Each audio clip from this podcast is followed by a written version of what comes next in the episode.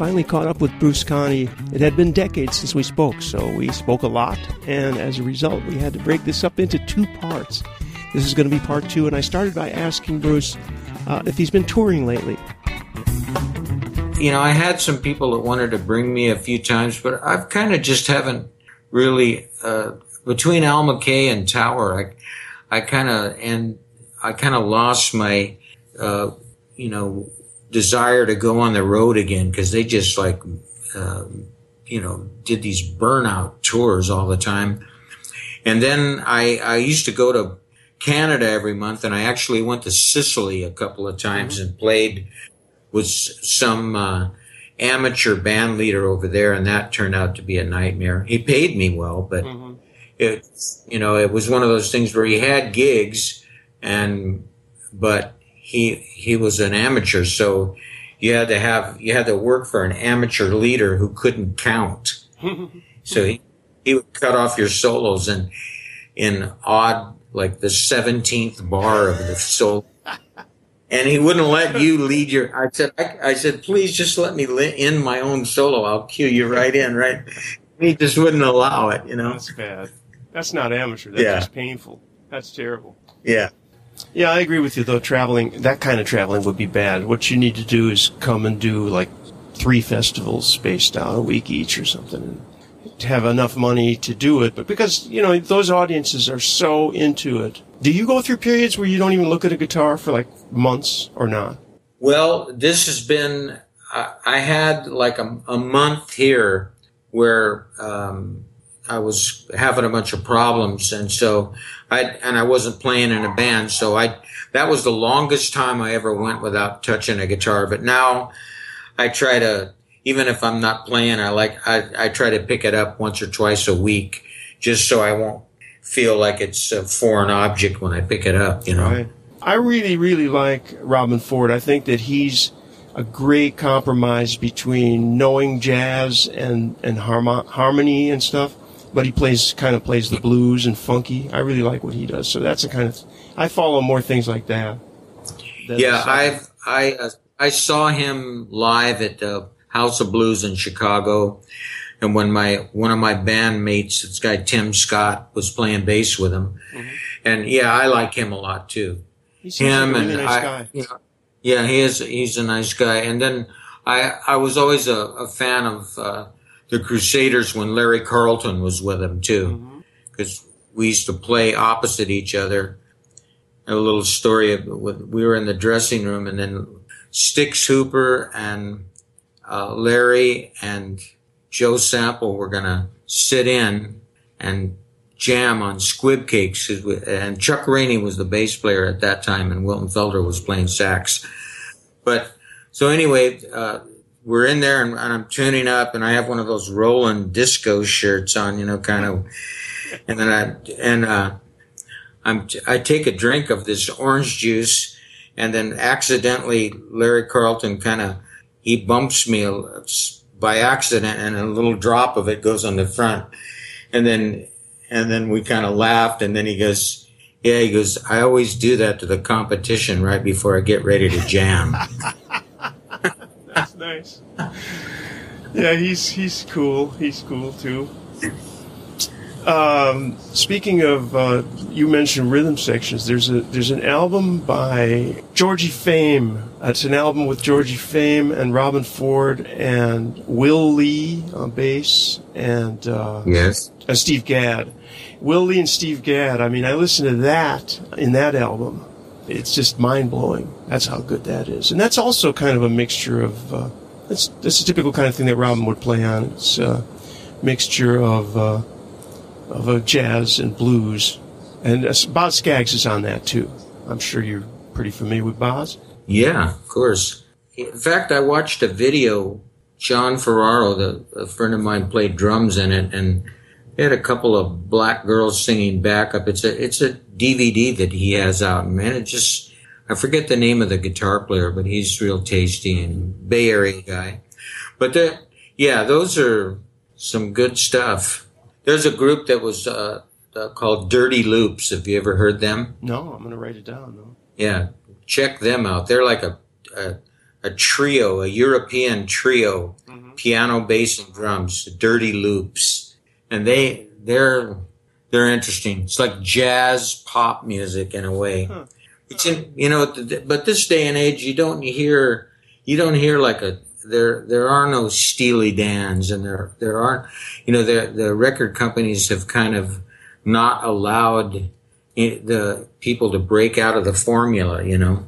Coleman and I had a, uh, a, a song called, um, uh, it, on the We Came to Play album, okay?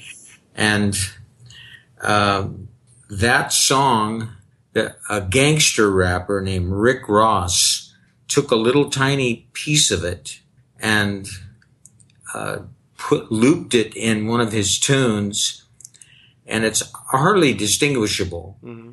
But now when you sample somebody's track, you become fifty percent writer of the tune.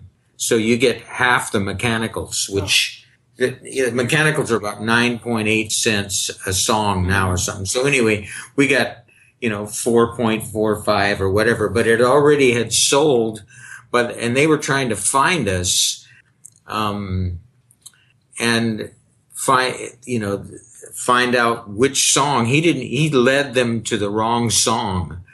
And then Ronnie Beck, uh, is the one that told me about it. What was the, I have a professional record, cause I got some tapes of, uh, the band and all that. I think it was Jump Street. And there's a tape of, uh, of Time Pays You Back. But you guys actually did a recording in studio of that, where you, by the way, great solo by you in that thing. Uh, but what was that? Is that the album that never came out? Yes. There's, uh, um, it was made, uh, in the Automat, which was David Rubison's studio, right. The old Columbia studio that's on Folsom Street there in San Francisco, mm-hmm. across from Studio Instrument Rentals. But there was an engineer that's done tons of shit named Fred Katero, and he engineered that, and, uh, it was all done, you know, twenty-four track, two inch. But in those days, the automation was was in the board, and there was a television, like a little computer monitor. Mm-hmm. And so when you, the previous mix you had up, you just punched this thing and all the faders automatically moved into position, and right. E Qs and everything, just, it went right to your mix. I think that was like a Neve board or something like that, right? That was one of you the... know, I don't, I'm not sure if it was or not, but I, I know that, that whatever they did to automate it, you know, that, I remember it was, it was one of the first ones that had that. And, um, yeah, that system started in something around nineteen, mid seventies, I'd say, because I was working for a company that was doing something similar. It wasn't for audio. It was for control of something else, but it was very similar idea.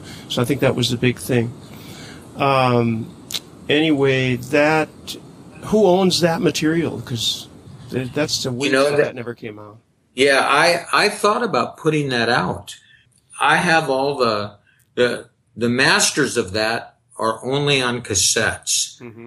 And so I transferred them to disc, but, and they, they sound good. In fact, I was going to put that together and send one to Victor, and he amazed people when he played. I, I didn't experience too much. I, when the Tower of Power must have been like the peak of his playing, though, I'm guessing. Well, you know what? He, um, I got him to play on my last C D one song, and it was that drummer, Les Faulkner, that I like.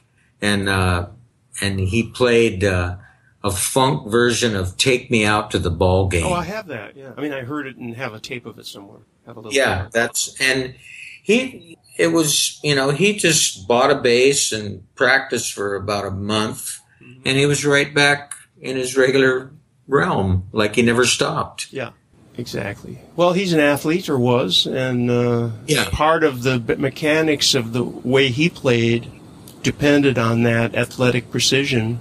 Um, but I listen to him even today. I listen to the stuff we did with Sugarcane, which was totally, you know, crazy, unorchestrated, don't ever play the same thing twice stuff. And uh, Victor's feel... most bass players can't get the thing he did on a shuffle, which is just the simple, you know, dun, dun, dun, dun, dun, on the bass. But on the bass, it's not easy to play that with the right expression. Anybody can play it. It's triplets. but it's really hard yeah. to play that the way Victor played it, and just the way he placed the little extra riffs. It's hard to do that without overplaying. So he's, I also regret him not playing. As I watch the Buzzy Feiten thing, I'm thinking, Bruce should do this exact thing. That would be fantastic. You do a D V D with just it, talking about how you approached certain riffs. I don't, yeah. I don't have his D V D, so I don't know how extensive it is or how much work it'd be to do. But even if you just did a couple of lessons on YouTube, you could do a couple of just short videos even. A lot of people do that, and it, it puts your shit out there. That's the best way to go. I made one teaching D V D, and it um, it came out okay. I put a few of the Tower of Power rhythm stuff on there that you couldn't really distinguish at all from the, you know, from listening to the records because mm-hmm. it. But when when I actually looked at the you know the stuff that I was playing on there, because I used to have to watch guys try to emulate what I recorded because they're still playing the same, almost ninety-five percent of their playlist is mm-hmm. off of the albums that I recorded. Right. And the, the thing that, that I developed that not a lot of guys spent time doing was playing rhythm guitar. Yeah, no, I mean, you're the, you're the poster guy for, for that, uh, for that field. I mean, Uh, and what's funny is that in a big band, it's a real special thing. Just like Freddie Green was in big bands, uh, you're playing in big funk bands like Tower. How many people were in Tower anyway? About twelve? Well, there was ten and sometimes eleven yeah. when we had percussion. So, so I mean, that's complicated because, yeah, the stuff is orchestrated and written, obviously. But guitar is almost normally almost superfluous with all those horns, but in the case of Tower of Power, and it's one of the things that made it great, was that the guitar was also a, a basic part of the rhythm section in a way. So you wouldn't have been Tower without that guitar, obviously. Yeah, when I first got that gig, there was no keyboard player. So every track that I played on, I played uh, two tracks, you know what I mean? I do a mm-hmm. one with rhythm and one with fills. Mm-hmm. And so later when I got... when Chester came in the band, he was such a good player that, but uh, he was easy to play with because he listened. So if you were going to fill in a certain spot, he'd leave that hole for you or vice versa. You know, but he played such good shit, I, I had to leave a lot of space for him because I think, well, I don't want to play anything there. That was just perfect what he just played. But that's the toughest part of playing the kind of music that we play, meaning, you know, where you're actually playing and not just repeating something that somebody else wrote, uh, is listening and leaving the holes. The holes are the whole thing, especially yeah. in things like funk. Especially, well, even if you just took your rhythm guitar track, it's the holes that make the whole thing, really. Though there's yeah. accents and the notes, obviously, but the holes are some of the most impressive stuff. If we, if there weren't any silences, it would be really weird. I mean, it'd just be, then it'd be rock and roll, I guess. yeah. Well, you know, that uh, I got a lot of that rhythm guitar playing from two guys. One was named Jimmy Nolan, who played with James Brown. And then the other guy, which I didn't know who he was when I was copying him, it was Al McKay, was the guitar player in Dyke and the Blazers music. Really? Interesting. Yes. So all those Let a Woman Be a Woman and a Man Be a Man, all that old Dyke and the Blazers recordings, Uh, that's all Al McKay. It's Al McKay and then this drummer named James Gatson, who I later played with oh, yeah. a lot of gigs, and uh, this guy Gene Dunlop.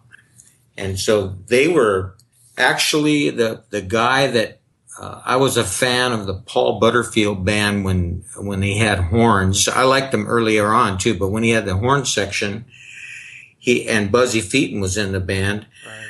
A guy that replaced Buzzy was named Ralph Wash. Mm-hmm. He was a black guy. And he was the guy that turned me on to Dyke and the Blazers. And then I remember coming back to Fresno and bringing all those forty-fives on original sound music. Well, you know, may know that, uh, I know you, you know that Sugarcane was part of Don and Dewey and that they did a lot of things like, uh, I'm Leaving It All Up to You. They wrote that and they were. Yes, I remember. They were paid something like fifty bucks each, I can't, some ridiculous sum of money. And uh, I talked to Dewey a couple of years before he passed, and I said, "Can't you? Isn't there some way to get a lawyer on that? Because that song has been played millions of times. It's one of the most played songs ever in the history of music, literally." Uh, B M I said, I saw a headline saying it had been played a million times on the radio. Uh, and, you know, it's all been covered a million times by everybody. But the point is, uh, they never were able to get a cent. The lawyer told them that there was just no good way to do it, that it wasn't worth pursuing. So that was, in those days, you just, you know, somebody just got paid for it. It was a buyout, which maybe that's still legal, but maybe everybody's just too wise to, to do it now. But that's horrible. Uh, yeah, they're, they're too, people learn the business now because of all those pre- stories like that. But, you know, I thought, I was under the assumption that when Donnie and Marie put it out in the, uh, and that there was some airplay money that uh, Sugarcane was able to get. I didn't know that he didn't get anything for that. I thought there's uh, there's something there. There was. I, even though they, they didn't have, they had to have their publishing to get the, you know, the B M I or ASCAP, but, uh, well, they may, they may have gotten a little chump change here and there, but I know that they didn't get the major part of the money that they would have gotten if they would have not signed this agreement. And it was, so, their stuff, Farmer John and all that, this was back in the real early days, and it, yes. I don't know if Don, you know, maybe he just needed twenty-five dollars for a bag or something. You know what I'm saying? I, who yeah. knows what he was into? And um, so Dewey passed away three, four years ago. But uh, it's just, uh, you know, people are kind of disappearing right and left now. I wanted to ask you also, if you, the phone rang tomorrow and it was somebody big looking for a guitar player, who would you want that to be? They're looking for your sound, so it's something that obviously would fit. Can you think of anything that's out there today that would be, that would blow your mind? Um, let's see. Question. Yeah, that's a tough question. Maybe to do Stevie Wonder's gig. Yeah. That would... Or to maybe to play a few gigs with um, Blood, Sweat, and Tears, maybe. Or are they still doing it? Yeah, they're out there. I think David Clayton Thomas. They use different versions. I know some of the guys that are doing it now. What they're doing is a, there's a lot of tribute bands out sure. there, sure. and but what they're and but the, a lot of the bands are going in and doing uh, casino, because the Indian casinos have kind of revived uh, the baby boomer bands. Right, that's right. And made a big circuit for them, and you know, and there's good money in because they got their they got the casino money. They make so, you an offer you can't refuse, too. Yeah. I mean, Tower of Power was, was playing, you know, maybe seventy percent of the circuit was, was them.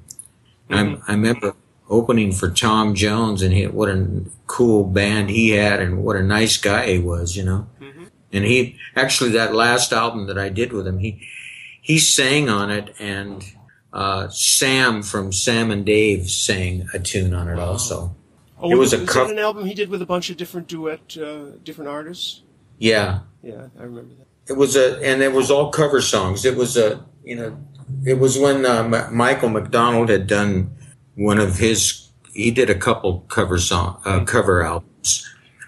And so then the, the, the Suits, you know, decided, hey, we'll give you, Tower of Power needs to do a, that kind of album, you know. But actually, I do have a song that I wrote, and Tower of Power has already recorded it. So when they've been recording stuff, and they probably got two albums in the can now, and so they'll they'll come out with something. But they they keep sending me updates on the song, and it really sounds great. So I think they they'll probably put it out. Um, who's the who's the main force behind that band, or? Not to say who no owns the name, but who's the major, who's the colonel of that band? Is it the same Emilio. In the beginning? Yeah, Emilio Castillo. Well, things are moving in a different direction also. I mean, they've been moving in a really good direction for a long time, where the middle men, middle, the people in the middle, like the record companies, a lot of, I mean, there are cases where record companies have taken an artist and developed them and made them into something, like in the old days they used to do. But today it's more to do with commercial product, and it's a lot of times doesn't have much to do with music at all. Uh, but the thing that's a little scary right now, the battle being fought, has to do with streaming music, which I don't do personally. I'm not interested in it. But Spotify and stuff like that, where your tunes can be on there and you get... Actually, I am on it, and I think I got zero point zero zero two cents last month or something for... Uh, you know, not that my stuff is that big anyway, but the point is that they don't pay much even to big artists. And you've probably seen headlines with people who are refusing. Uh, there was a woman, I can't remember her name, who totally refused to be on any of that, for example, because she just... I think it was Taylor Swift. Well, there was, yeah, that's one. That wasn't the one, I, the first one I was thinking of, Zoe something, but yes. In fact, Zoe was, I'm confusing it, it was YouTube, different thing. Same problem, different story. But yeah, Taylor Swift. So I don't even know where that's at now. But that's another little danger, is that uh, for certain models of economy, you know, certain types of groups, that's all great because it gives you exposure. It's like playing for free in the club. You remember yeah. the days when they used, people used to go play free to get exposure and then maybe get a gig out of it paid later. That, that right. whole, the club thing you were mentioning, that playing six nights a week. I mean, I started playing six nights a week when I was a kid, and uh, that was great. That's how you learned how to play. And some of the yes. older people went out to Vegas, and you were talking about that, and it's exactly the same thing. Then they learned how to play more music. They learned how to read, stuff like that. There's almost none of that today. I don't know if Las Vegas even has live music of house band type stuff. I don't even know if that's... They do, but it's not in the... In the eighties through the up to about two thousand, they used to have three shifts. They had one that started about noon to to you know to six p.m. then right. six p.m. to midnight, and then midnight to four a.m. Every time they switched technology, when they went from vinyl to C D, there was a a flip in in uh, the royalties because everybody re-upped to that technology, and then now it's the The downloads are starting to come in. Right. I think I got a last check I got from B M I last year. Might have been something like seven dollars and thirty cents. But it was only for a couple of tunes, so that's not all that surprising. Probably Pure Food and Drug Act. Yeah, and see, we're the- big in Germany. Maybe I should go find out if I can get a gig in Germany based on being the only living member besides Victor. Yeah. There's still a pretty vibrant scene in the Bay Area, but you don't visit up there, I guess, when you go. Well, I... Yeah, I, I, uh, I basically the the uh, the stuff that I have to do is still in L A and then now in Fresno, you know, because that's where my family and all my cousins live. So when I get there, there's um, there's no real, you know, I, I kind of get busy doing just visiting everybody, uh, and I usually hang about a month, and then that's about it, you know, and I and I don't. I don't drive around too much to do gigs or get too involved. I did I did that one in Portland because they kept putting stuff together for me up there, and it, and it worked out good every time. So uh, the Bay is quieted down. There's no the peninsula doesn't have much of a club scene anymore, but there's you know there's some stuff there. I know Nate makes most of his living off of teaching. Mm-hmm. Yeah, he, yeah. He has a. He turned his basement into like a group classroom, you know. And I'm and sure he's he, really good at it too. Yeah, because he's, he's great. His, he's got a good personality too. Yeah, his he he really is excelled in that. And then he, you know, he plays a the typical thing. I think he plays in a bunch of wedding bands and he stuff plays like that. A lot that. of singers. I, on Facebook, you can see. That uh, he plays with various, uh, he, he's done, you know, one-nighters with different singers. I see that all the time, yeah. He's still playing. Yeah. And Freddie, Freddie plays uh, several times a month, maybe once a week even, but they must be like real small blues gigs where a bunch of people come and sit in. Maybe they're jam sessions even. But he must be getting a little some little taste of something uh, in, in doing that. And other than that, I mean... From knowing, from getting in touch with him last time I was there, and the whole Facebook thing, which I'm not big on, but I'm there to talk to people like you and Fred. Uh, I see that um, a lot of the guys that play with Freddie are also playing. So I'm starting to see, you see all that stuff on Facebook because everybody promotes their gigs, right? So right. It kind of looks like there's a lot of shit happening, but uh, maybe there's not. I don't know. There's not, it seems to me that the whole club thing has seen its peak years ago, and that there's much less chance to play in clubs now. Well, one of the one of the things that created that was the uh, tough drinking laws on, you know, drinking and driving laws. Mm-hmm. And go out. Yeah, they don't go out, and then also the now that you know the designated driver kind of thing, that that happens a little bit, but it's not like it was. Right. You know, people will just they you know they'll go on YouTube and listen to bands, or they exactly. or, or they'll. Get one concert, that a big one that comes through town, and then they'll buy tickets for that. And you know, it's they don't they don't go to local clubs as much and listen and see the local bands. And yet they do go out to like disco type. I don't know if you call them discos, but the clubs that have all the different you know recorded music and D Js. Yes. I don't know what that's called today. It used to be, it was disco in like the seventies, but right. But that was just a name for it. And. And uh, then they had video disco, and then now they have these guys that just dance around, and they're big in Vegas, and they make all kinds of money spinning records, and they actually consider themselves artists. Well, they cost you know? more than a band. If you want to hire yeah. one for your party, and yeah. I'm not complaining, by the way, I'm just saying that the times have really changed a lot, and that there's... Uh, there's no place to play for people who are just starting out, almost. I mean... Even free, yeah. It's hard to play. Very tough. Yeah. Well, we, you know, when we came up, we had, uh, there was teenage dances right. every weekend all over. And so we played those. And then, then as soon as we were, I think when I was seventeen, I got my driver's license altered with a, a guy put, changed it with an X-Acto knife. And then so that I could play at Eras. Yeah. Well, that was quite a story, what happened there. We won't get into that, but uh, yeah, that's, but that's pretty impressive. Yeah. Pretty impressive.